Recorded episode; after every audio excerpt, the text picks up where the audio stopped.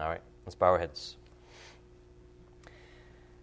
Dear Heavenly Father, we thank you so much again for this opportunity. Help us never become familiar with this, that we are your children, and you call us to gather together in unity as your family. And help us to be humble tonight before your word and your spirit. Help us hear the special message you have for us tonight, as we know this was divinely ordained in eternity past. And Father, most of all, we thank you for sending your Son, Jesus Christ, out of heaven to become a man, to once and for all take our place on the cross. Help us never be familiar with this. We ask your blessing upon everything that goes on tonight. It's in Christ's precious name we pray by the power of the Holy Spirit. Amen. The Gospel, Salvation, and Sanctification, Part 87.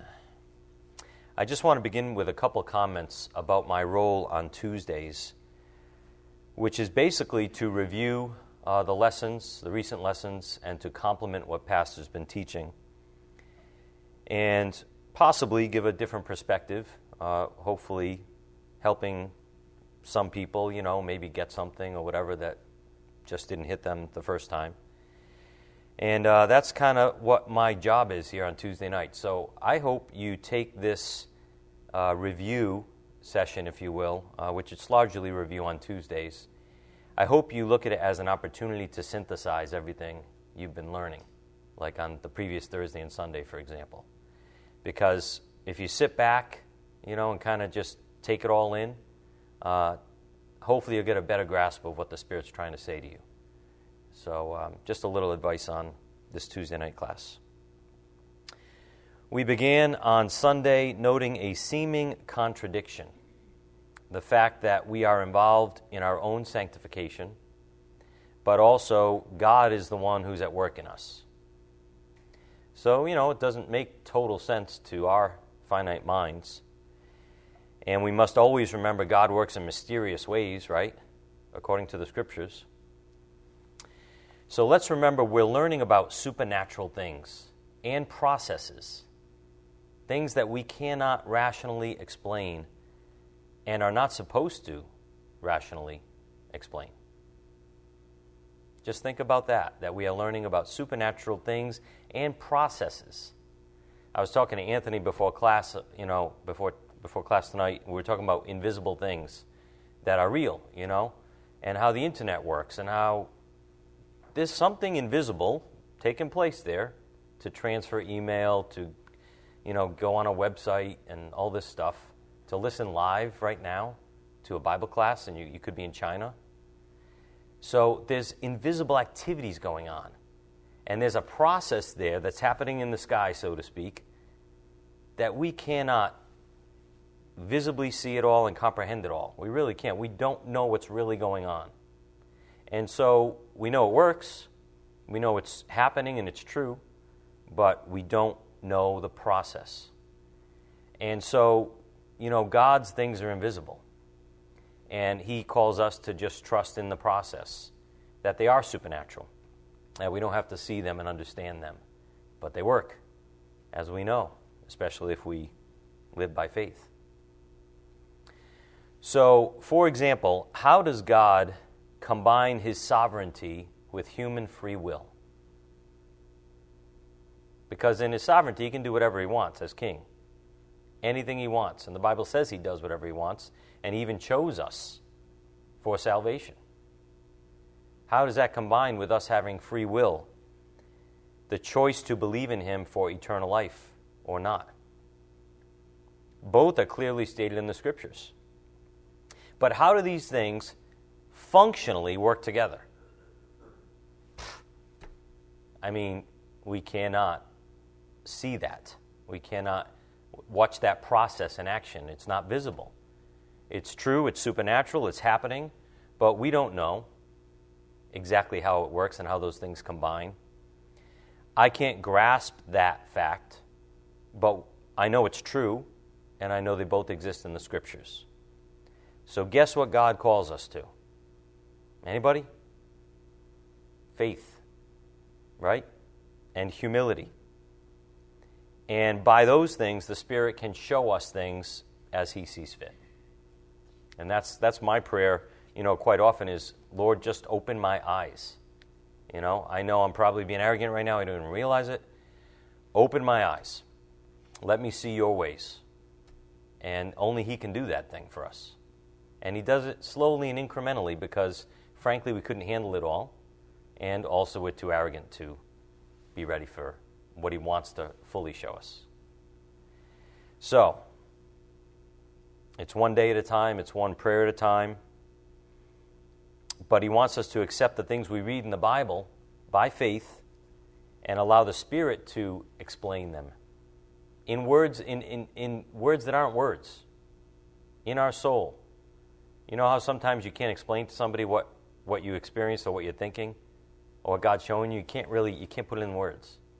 And it's the same thing that you want God to do it that way for you. It's, otherwise, it's rationalizing. And you're involved in putting it together. But God loves to supernaturally bless us, touch us, give us glimpses, and um, do things that we can't understand. He doesn't. it's better that we don't understand, which is a different way to look at it. In a way, it's wonderful to read things in the Word of God and not fully comprehend it. It just shows more of God's majesty and wisdom, if you think about it, and how far above man He is. So we should rejoice in that when we can't fully comprehend something we're reading in the Word. You know? Because He's going to show us, He's going to gradually show us more but it shows his awesomeness. It shows how far above man he is, that we can't even get a simple parable that the Lord says. It just shows how unfathomable he is. So rejoice in that. Rejoice that you don't get it. Laugh at a parable and say, ah, I have no idea what he just said there, but you know what? He's going to show me something. And that's the fun of it, and that's the, um, the supernatural nature which takes us out of the way and takes credit away from us, thank God. So, back to our seeming contradiction that we've been on in Philippians 2. Go to Philippians 2, verse 12 again.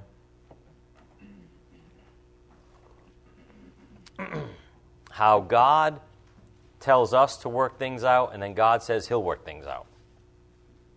A seeming contradiction, but God combines these things supernaturally for our benefit. Philippians 2:12. So then, my beloved, just as you have always obeyed, not as in my presence only, but now much more in my absence, work out your salvation with fear and trembling. So here we see the reality of salvation, namely that it continues our whole lives. And we would call it out as sanctification. Do you remember that verse we saw last week that talked about growing in our salvation? On the board in 1 Peter 2 2. Like newborn babies, long for the pure milk of the word, so that by it you may grow in respect to salvation. Why do we have to grow in respect to salvation if we're already saved? And we are. That's sanctification. That's working out your salvation with fear and trembling. There's a process in God's eyes, it's already done, it's already completed. But in time, there's a process He wants us to go through where supernatural things get involved if we operate in the faith of a child. So, living in our salvation or living in the gospel reality is a journey that we are all called to. And we've been given this thing called life, not just so that we can be saved but to grow in this journey and bring glory to God through the process. Maybe that's the theme of the night the process. Things are always at work behind the scenes that you have no idea about, and I have no idea about. There's a process going on. There's, there's functionality, there's things changing that we don't see or feel. And at times we, we see them, but Think about the fact that God is always working in mysterious ways. Do you think about that? Do you um, do you think about that every day? That everything going on in your life, He's doing something mysterious behind the scenes? No, I don't. At times we recognize it because there's something funky going on in our life, right? But He's always working behind the scenes in mysterious ways for our benefit, despite us sometimes. So, we've been called to this thing called life and, and a journey to grow up into salvation, to God's glory. And that's the path of sanctification that we're on. We're told to work out our own salvation, as we see in this verse, in verse 12, pointing to the fact that we, as new creatures, are actively involved in that process. We are actively involved in that process. Okay, wonderful. I believe it. The Bible says it. I'm to work out something. We saw on Sunday, working out your salvation refers to your involvement in sanctification. And sanctification is salvation come alive in you, experientially. It is living in the gospel reality. It's realizing God's eternal love for you. Now, look at that word realizing. It's in the present tense. That means it's ongoing. I don't know about you, but every day I need help realizing God's eternal love for me because some days I don't believe it. And I actually pray, help me, help me understand this and believe your love. This is a process. Sanctification is salvation come alive in you. It's living in the gospel reality. It's living in that joy of your being saved from eternal death every day. Living in that reality every day. And really, it's realizing God's eternal love for you and his faithfulness. So we do so with fear and trembling, in awe of and respect for all that he's done already. It's growing up in salvation. So we do play a part in our sanctification. But how? Pastor mentioned this on Sunday as well regarding our role in sanctification. The key is to understand the willingness to do so. And that is a result of what God has already done in us. The key is to understand the willingness to do so as a result of what God has already done in us. By making us a new creature, God has given us everything we need to live in it. He just needs our willingness to go forward.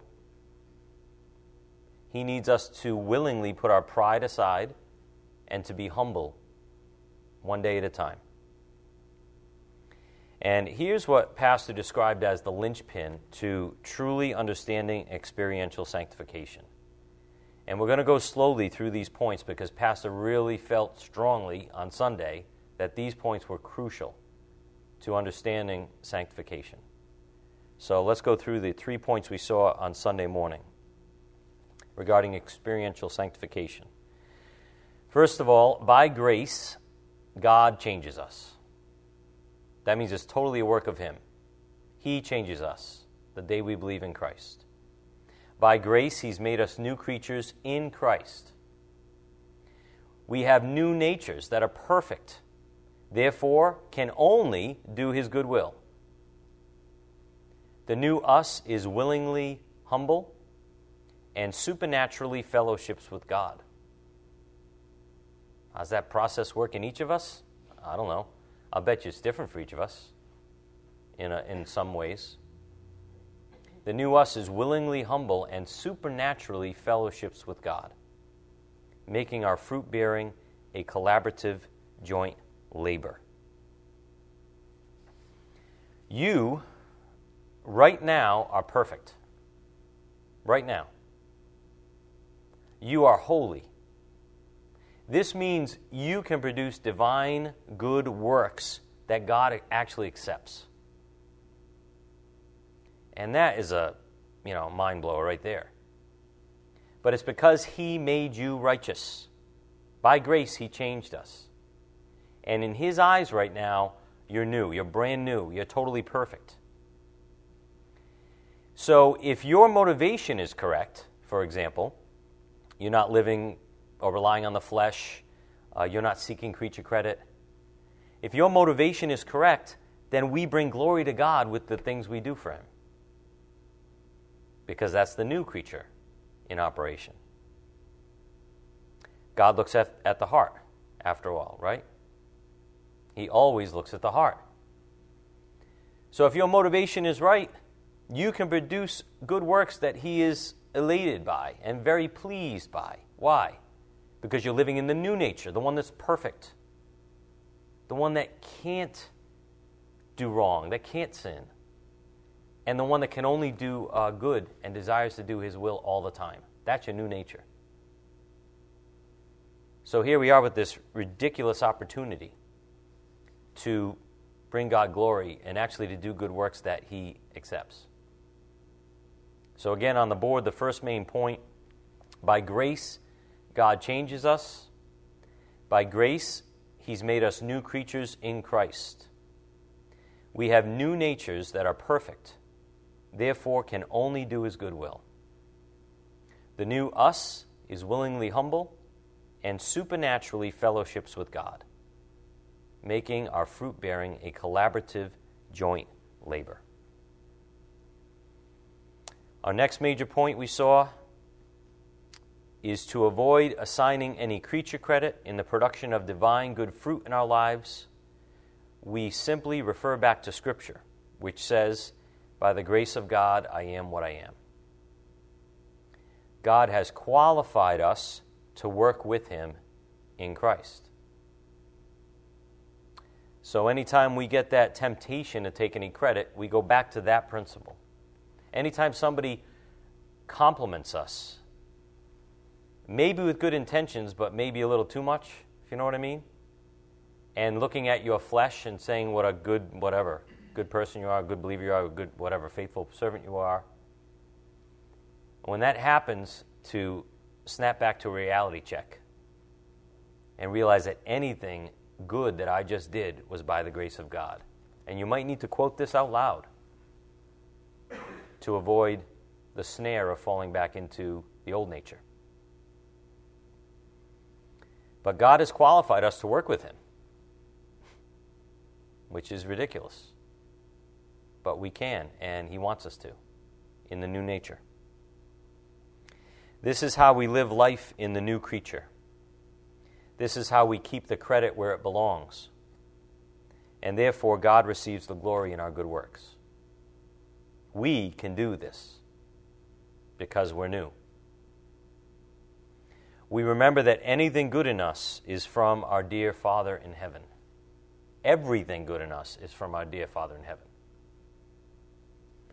He's called us, as we know, He's changed us into new creatures, and all good things in us are from our Father above. So, again, the point on the board to avoid assigning any creature credit in the production of divine good fruit in our lives, we simply refer back to Scripture, which says, By the grace of God, I am what I am. 1 Corinthians 15:10. God has qualified us to work with him in Christ. And the third point that Pastor thought was very crucial on Sunday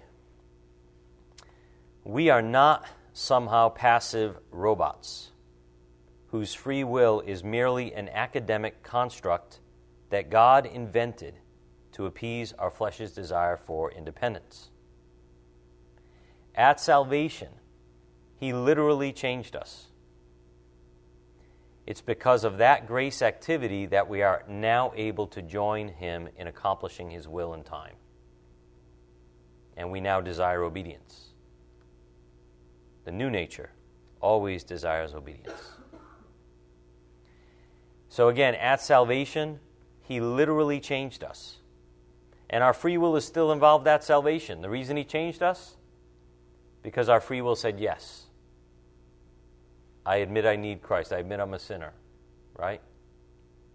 And so that gave God permission to change us fully. And He took that one moment of faith to, to totally, totally change us, make us brand new. Talk about taking advantage of the situation, right? God's like, boy, you, you know, you, you, you wretched people don't realize you can't do this on your own.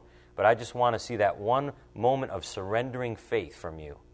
And if you do that, you give me permission to totally make you new. And I'm going to take it all away. And that happened the moment you first believed in Christ. And so now you're this brand new, perfect creature and can do God's will and bring God glory. We have the power and ability by His grace to actually do things that please Him. And the new you actually desires to please the Lord and be obedient to Him out of gratitude and love for all that He's done for us. So even when you're being obedient, you can count on the fact that that's your new nature. When you have a desire to be obedient, that's the new nature. Don't start taking credit. Right? Because anything good like that, any good thought like that, has to be from the new nature.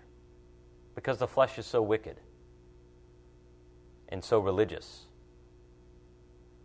You know, the religious side of the flesh will say it wants to be obedient and will be obedient for sake of religion and for sake of credit.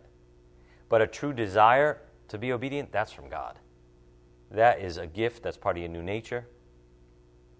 And so we rejoice that we have that in us now. That's another sign that you're a believer. Right? We've been talking about that. That's a fruit that you're a believer, that there's a desire in you to be obedient. Not all the time because of the flesh, but even to have that desire to be obedient to God is a wonderful sign that you have eternal life because that's the new nature alive in you. So, the new you desires to please the Lord and be obedient to Him out of appreciation and love for all He's done for us already. Why is that? Again, it's because He literally changed us, He literally made us new. We don't need to wait for heaven for that reality. It's here right now. It's true right now. The same new nature in us right now that is perfect is the same new nature that's going to live with Christ in heaven. We have it. And so we have the quest, if you will, to live in it. So, again, the point in the board we're not somehow passive robots whose free will is merely an academic construct that God invented to appease our flesh's desire for independence. At salvation, He literally changed us. It's because of this grace activity that we're now able to join Him in accomplishing His will in time. And we desire obedience. So, this is the foundational perspective that the Spirit's been leading up to now for months regarding sanctification. It's a foundation. These points that we just read are like the foundation. And some of it's new. It's new to me. I'm sure it's new to some of you.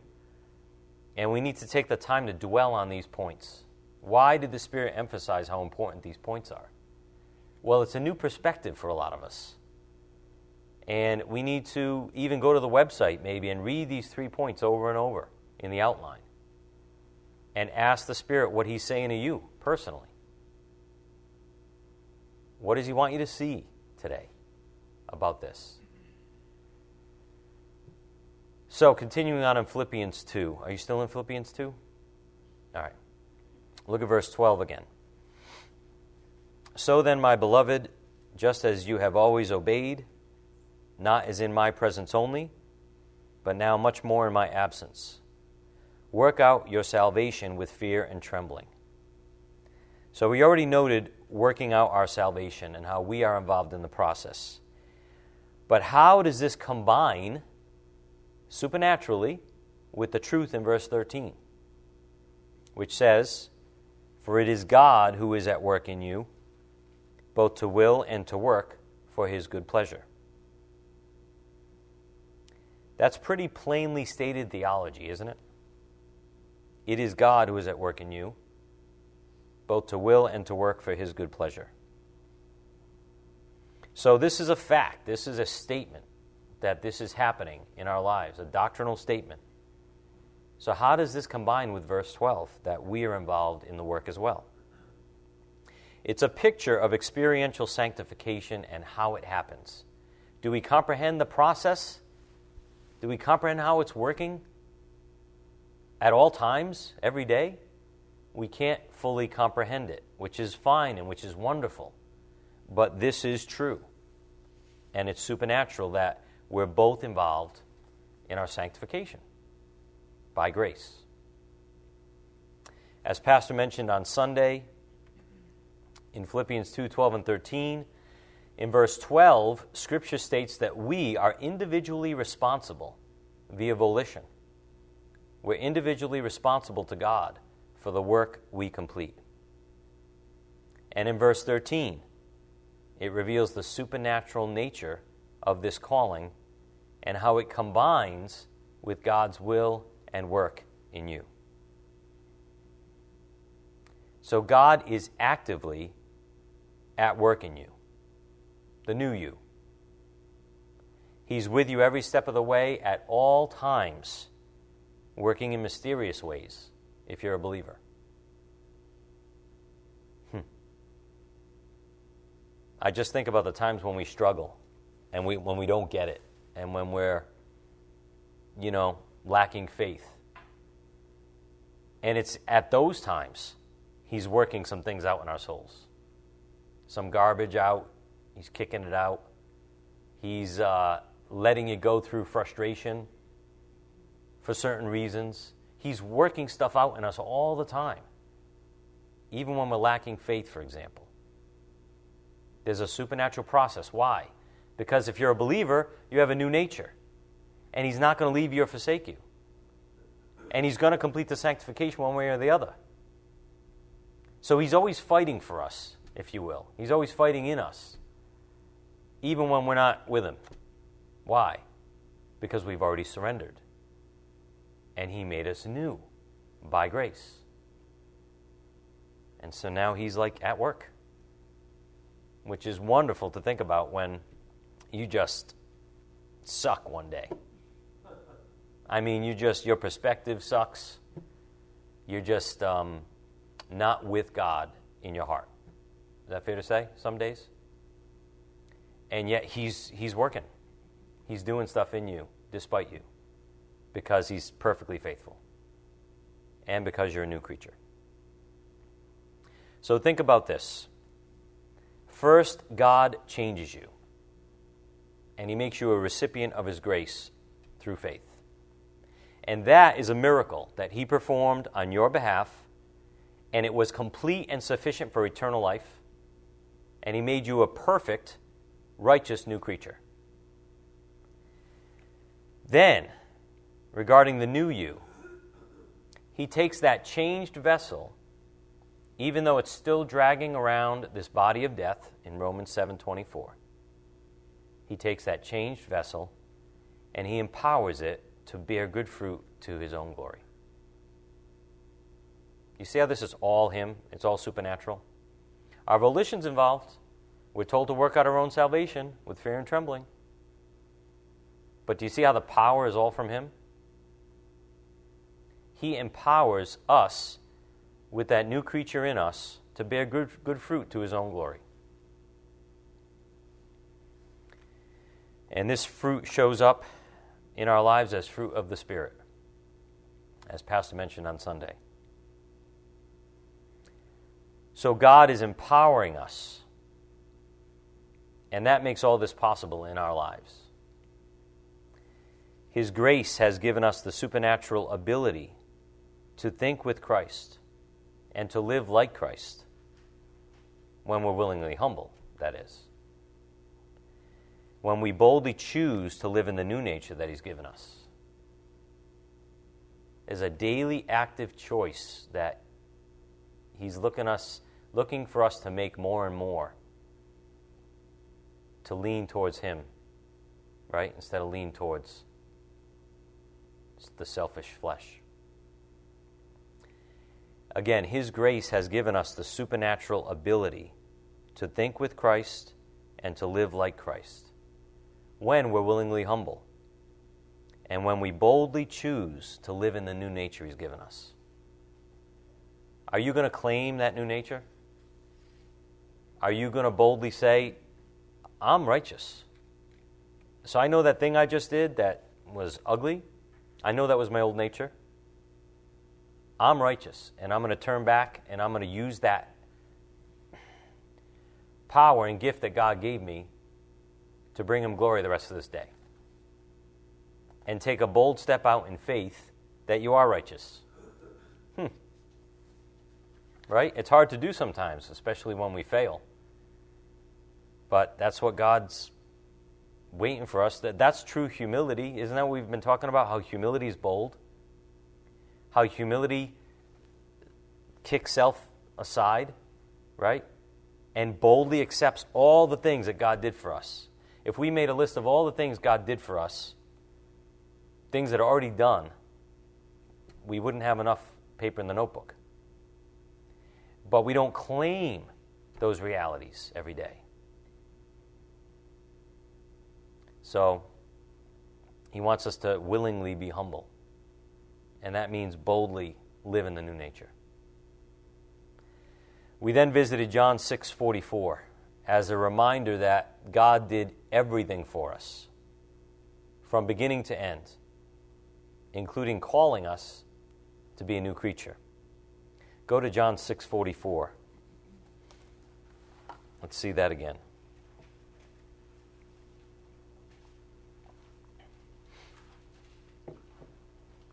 So God unexplainably, supernaturally did everything for us, including drawing us closer to Him and including giving us the faith to believe. How, you know, how that all works, you can't, you can't grasp it fully. And that's good. John 6:44 No one can come to me unless the Father who sent me draws him and I will raise him up on the last day. I love that ending, huh? I will raise him up on the last day. In other words, he started it. The very beginning was when he drew you, even as an unbeliever, and he's going to finish it. He's going to raise you up on the last day. And everything in between is your sanctification, you know, that he wants us to experience in time for some reason. For his glory, we know. But as believers in Christ, we are permanently adopted into God's family once for all, all because he drew us to him in the first place by grace. And as we know, we can't even take credit for having the saving faith to accept the offer. As in Ephesians 2, it's a gift also. So now God has placed us in union with Christ. He's made us a new creature. The only way He could place us in union with Christ was to make us a new creature. He couldn't place anything about our flesh in union with the perfect Son of God. So now He's placed us in union with Christ. And by the way, that means that we're one with Him. That's what union means. Unity means we're one with Him now. I mean, this is hard to believe fully. It takes faith to accept that you are this brand new creature that is perfectly righteous and in union with Jesus Christ right now. And so now we can function in a supernatural way. We can live a life in a supernatural process that is, is perfect and even producing perfect good works. So go again to John chapter 15 and let's take a look at this intimate passage it's a great picture of how intimate we are with the Lord now and how we can produce perfect good works. And we're not going to read the whole chapter as we did on Sunday, but we're going to read the first half just to see this intimacy. And again, this is the Lord speaking, the same one that saved us sinners and the same one that gave us the Great Commission. John 15 1. I am the true vine, and my Father is the vine dresser. Every branch in me that does not bear fruit, he takes away. And every branch that bears fruit, he prunes it so that it may bear more fruit. You are already clean because of the word which I have spoken to you. Abide in me, and I in you. As the branch cannot bear fruit of itself unless it abides in the vine, so neither can you unless you abide in me. I am the vine, you are the branches. He who abides in me, and I in him, he bears much fruit. For apart from me, you can do nothing. If anyone does not abide in me, he's thrown away as a branch and dries up.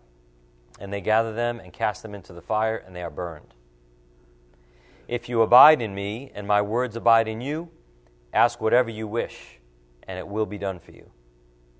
My Father is glorified by this, that you bear much fruit, and so prove to be my disciples. Just as the Father has loved me, I have loved you. Abide in my love. If you keep my commandments, you will abide in my love, just as I have kept my Father's commandments and abide in his love.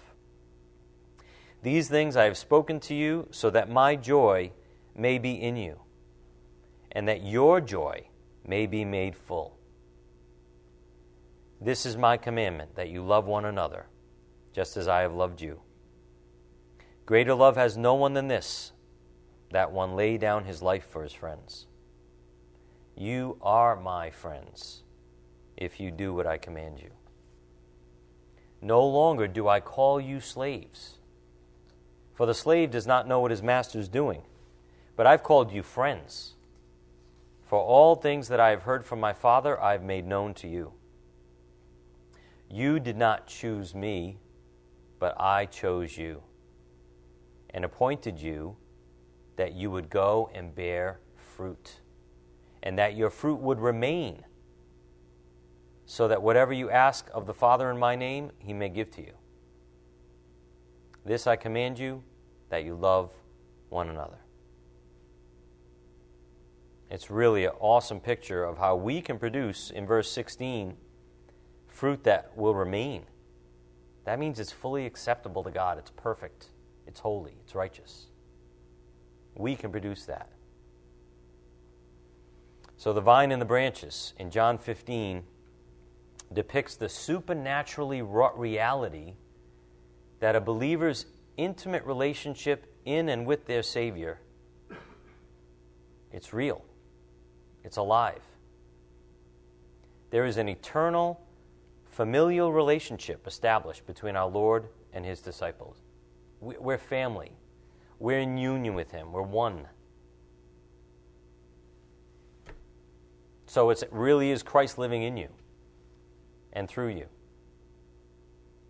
And that's why we have this intimate process, the collaborative joint mission that we can work out our salvation and He's working in us at the same time. How? Don't worry about it but it's happening, it's true, and we have that power and privilege and ability. So it's this relationship, this intimate relationship, that helps explain our previous passage. Go back to Philippians 2, verse 12.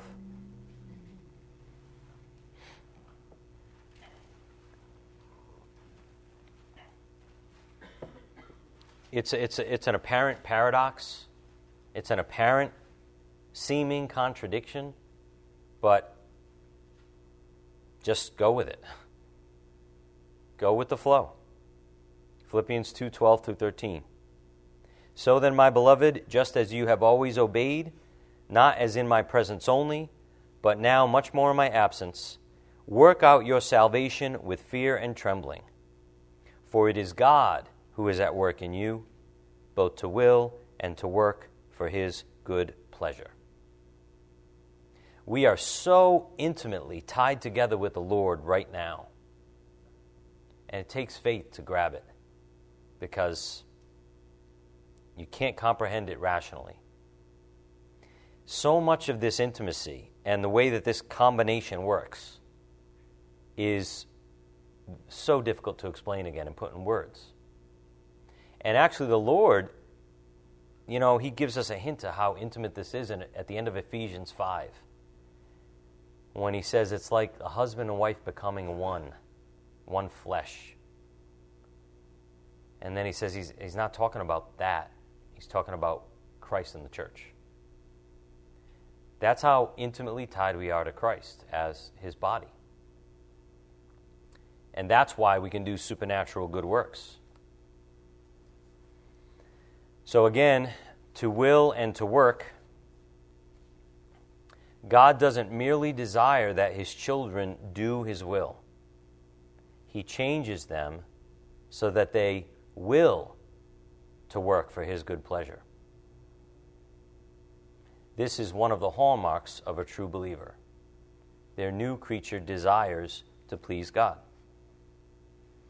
God is pulling us to Him every day. He, we just read that passage. He draws us, He drew us at salvation, right? The Father drew us, and He continues to draw us closer to Him. He's not pushing us to do His work, to obey His commandments. He's pulling us in all the time, even when we're fighting against Him. He's pulling us in, He's drawing us closer, showing us more love even though we reject it at times. But He's pulling us and drawing us in patience and love. And therefore, we will to please Him. Gradually, over time, we will. Our desire is more and more to please Him. The desires of our heart change more and more. He's bringing us to love, and therefore the desire to be a willing, joyful servant of His. He's always working in us in this way. And if we're willingly humble, we'll start, we'll start seeing it. We'll see more and more of it. When we're arrogant, we won't. But He's always working in us this way as believers. The desires of our heart change more and more through that sanctification process. He's bringing us to love and therefore the desire to be a willing, joyful servant of His. And we see this from the Apostle Paul himself in Romans 7. In Romans 7, in the midst of failing, Paul expresses the desire of his new creature to please God. In the midst of failing. Where does that come from? Does that come from his guilty flesh? It comes from the new nature. I do the things I don't want to do. I don't do the things that I want to do. I get that right?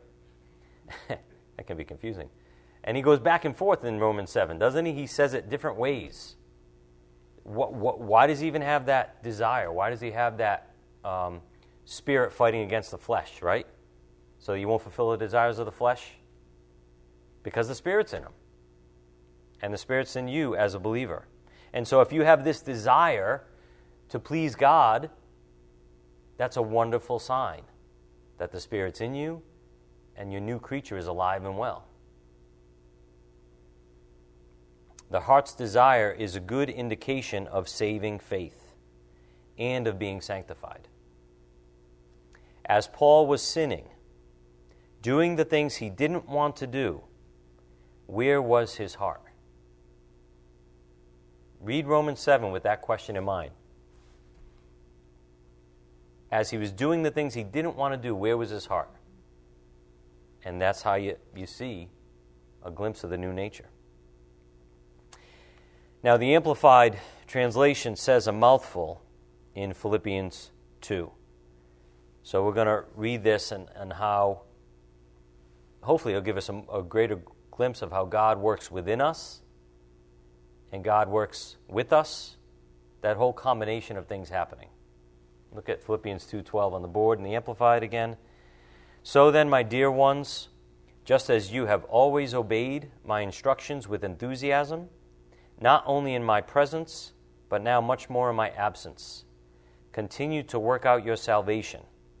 That is, cultivate it, bring it to full effect, actively pursue spiritual maturity with awe inspired fear and trembling. Use serious caution and critical self evaluation to avoid anything that might offend God or discredit the name of Christ. For it is not your strength, but it is God who is effectively at work in you, both to will and to work. That is, strengthening energizing, and creating in you the longing and the ability to fulfill your purpose for His good pleasure. He's always at work in us, folks. It's mysterious. He even creates the longing in us to follow Him more. Pastor also gave us his parable of the flower last week, and it reminds me that there's nothing like a simple story and analogy to relay the purity of God's grace. So we saw this again on Sunday. Just like the flower and its growth is simply accomplished through God's grace, so goes the spiritual life. Your growth is simply accomplished by God's grace. Intellectual striving is the antithesis of grace, and it leads to bondage, not clarity. Freedom is afforded to those with the faith of a child. I love that statement. Freedom is afforded to those with the faith of a child.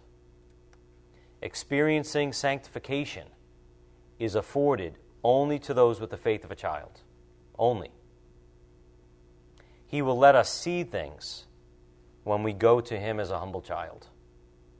He won't let us see things when we're living in covert arrogance, for example, pride, stubbornness. He won't let us see because we're living in the old nature at that moment. But when we turn to the new nature, in humility, He'll let us see things. It's so simple. But we can't get out of our own way sometimes, right? We want the faith of a child, but we got to complicate things. And we got to over rationalize things, and we got to justify things. And we're just hurting ourselves. He's like, Will you just stop it and have the faith of a child? And let me open your eyes to certain things and be happy like a child?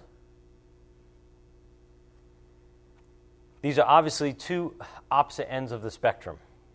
And God knows we're somewhere in the middle most of the time. But the more we lean towards Him in humility, day by day, the more He can reveal to us. It's just like you know your child. If you have any children, you're only gonna let them in on certain things when they come to you and say they're sorry, for example, right? When they're humble and they admit they really want it. You can tell when they don't really want to learn, right? All right, Dad, tell me. Tell me the answer. Oh, there's the attitude you're looking for, right?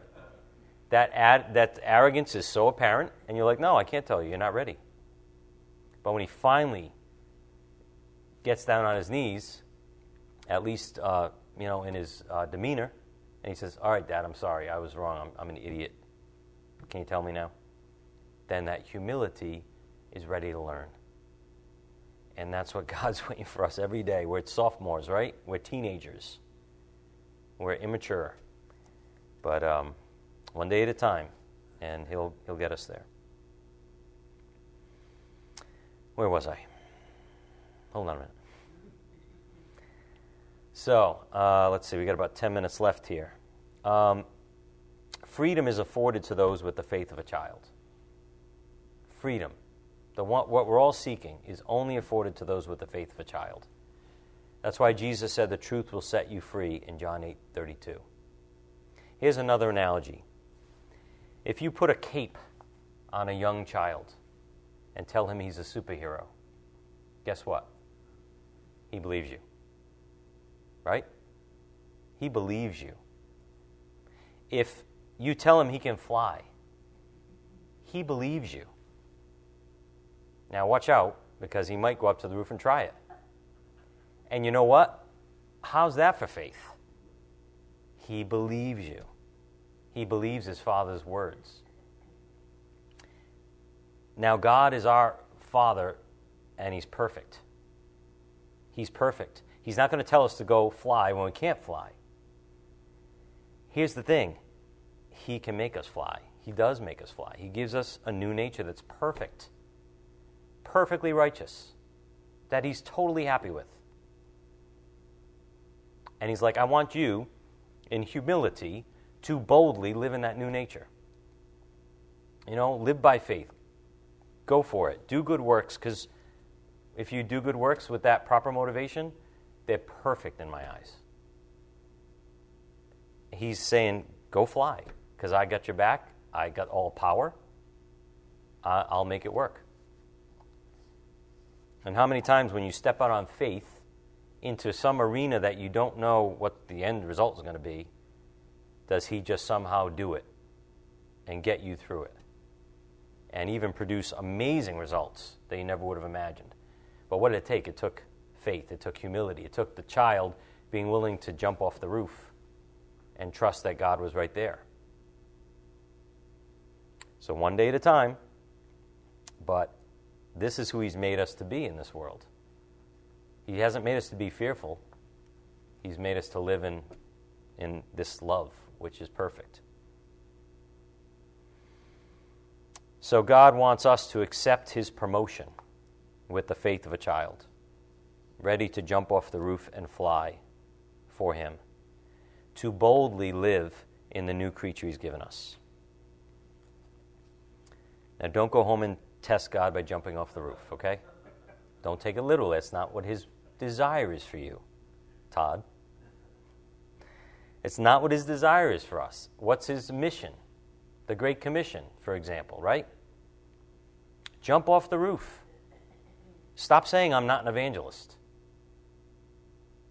He calls us all to be evangelists. He calls you to your own pulpit, right? Your own circle, your own life. Knock it off. Go by faith and live in that calling. Be willing to jump off the roof. And you'd be surprised at what the Spirit puts in your mouth. You know, there's a young lady that I'm just going to mention real quickly. I had her in prep school years and years ago, and she would not say a word. She said, Hi. That quiet, and that was it. She was the quietest thing. I didn't think she spoke, but she was pleasant. She was smiled. She was. She had a beautiful little faith. She's now a grown woman, and has done missionary work in Russia, Arab countries, Africa, and she's in her twenties. And this is the girl that wouldn't speak. But her faith bubbled up in her so much that she's moving to Egypt to be a teacher in a Muslim school for two years to teach them English and bring Christ to the Muslim children. How's that for stepping out by faith? And at Christ Saves Ministries, we have the privilege of supporting her, which is something that recently came about. But I'm reminded of how she barely spoke a word in prep school. She has no ability to speak. Guess what? The Spirit is filling her mouth because she's willing to go forward. Amazing what God will do if we get out of the way and boldly live in the new nature. Mm, let's see. Where do we close? Where do we close? Go back to Philippians 1 7. We got a few minutes left. Let's just summarize um, where this all started, really, in Philippians 1 7. For it is only right for me to feel this way about you all, because I have you in my heart, since both in my imprisonment and in the defense and confirmation of the gospel, you all are partakers of grace with me. We partake in grace when we defend and confirm the gospel as well. So, all just a total privilege. So, in defense and confirmation of the gospel, this sums up the nature of Paul's ministry. He fought the good fight, as in 2 Timothy 4 7, to preserve the gospel complete and unstained. What was his good fight? It wasn't to bring people to spiritual maturity. He was fighting for the gospel constantly. Constantly. That was his whole mission. That was his whole missionary trips in the book of Acts. He was getting the gospel out there, he was defending it against attacks. And that's what he meant when he said, I fought the good fight. I didn't just sit by when someone ruined the gospel. I fought the good fight by faith. He preached by grace through faith, Ephesians 2 8 and 9, as the linchpin of the believer's confidence in Christ. And he just wanted others to know Christ. Just wanted others to know Christ. Sounds like simplicity and purity of devotion to Christ, doesn't it? Why do we complicate things? If you have the faith of a child, what does a child want? I want to tell you the good news. Hey, let me tell you a story. I got to tell you what happened. He just wanted others to know Christ. In all of Ephesians, we see that. And in 1 Corinthians 2 2 and 2 Corinthians 11 3. I challenge you to read Ephesians 1 because the last two lessons we've read Ephesians 3 and Ephesians 2, and God's telling us to go backwards. So go to Ephesians 1. I was going to read it for you tonight, but we don't, really don't have time. And just look at grace expounded upon. Look at Paul's nature, his heart in writing this book. He's like preaching to the choir. Because you know, when you preach to the choir, the choir is going to accept your message, right? That was the Ephesian church. He didn't have to defend anything. He was like, let me just tell you what you already know, and let's re- rejoice in this wonderful grace. So, I guess we'll close with this point. What Pastor Collins said on Sunday regarding Ephesians. Paul is proclaiming the virtues of the gospel on the merits of God's grace through Christ Jesus. And it's beautiful. Paul is proclaiming the virtues of the gospel. He's boasting in God on the merits of God's grace through Christ Jesus. And what do we see recently in our lessons? Tell the story when you give the gospel. Just tell the story. You know? Have fun, relax, tell the story of who Jesus Christ really is and his grace and see what the Spirit puts in your mouth. But this is what Paul was doing in Ephesians. And that is given like a child would give it. Let me tell you about my best friend. Let it go. So I hope you enjoy Ephesians 1, and we'll pick it up on Thursday evening. Dear Heavenly Father, we thank you so much again for your amazing grace, for being patient with us, opening our eyes, showing us your love, and pulling us more and more towards you. Father, help us have the faith of a child more and more. Help us to be willingly humble and boldly live in the new nature you've given us by grace. We ask that you bless us each as we go.